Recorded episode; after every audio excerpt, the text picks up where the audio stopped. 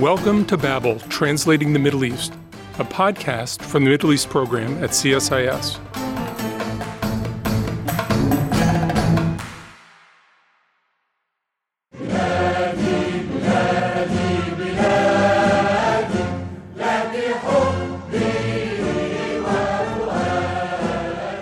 A tiny soldier made of icing sits on top of a cake that's decorated like an Egyptian flag. But this isn't a cake celebrating Egypt's National Day. Icing on the cake reads, Congratulations on your exemption. Military conscription has faded in much of the world, but it's on the rise across the Middle East and North Africa. In February 2019, Morocco became the 11th country in the region to impose a draft. Their first group of draftees reported for training in early September 2019.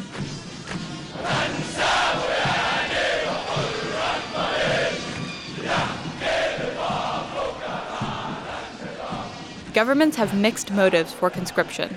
While cheap labor is sometimes a factor, Egyptian conscripts earn just $22 a month, governments are also looking to ease youth unemployment, improve job readiness, and cultivate a stronger sense of citizenship.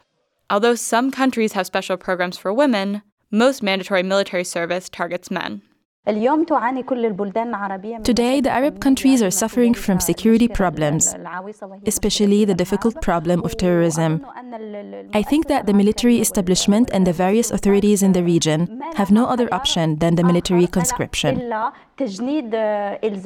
But many states are struggling to get these young men to report for duty. In 2017, only about 500 of 30,000 Tunisians summoned for service showed up. Newspapers periodically report on the strategies young men employ to avoid conscription. Some stay in school for a decade, while others become intentionally obese, and some even claim birth defects.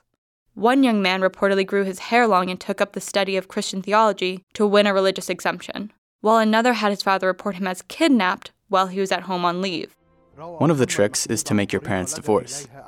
Mohammed Mahmoud said he has a relative who agreed with his mother and father that they would divorce in order for him to be exempted from the army and become the breadwinner for his mother.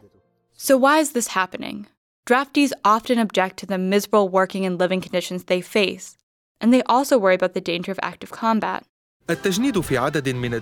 Compulsory military service in a number of Arab countries has become an obsession, haunting many because of the conditions of service and its duration, coupled with reserve call up for periods that may last several years and could be accompanied by measures restricting the freedom of citizens.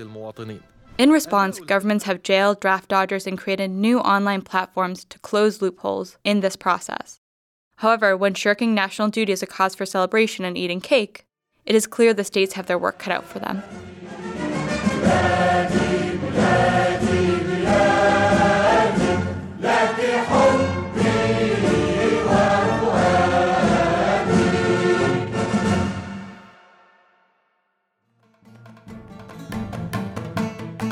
Thanks for listening to Babel. If you enjoyed this episode, please subscribe to the podcast on iTunes or Spotify or wherever you listen to podcasts.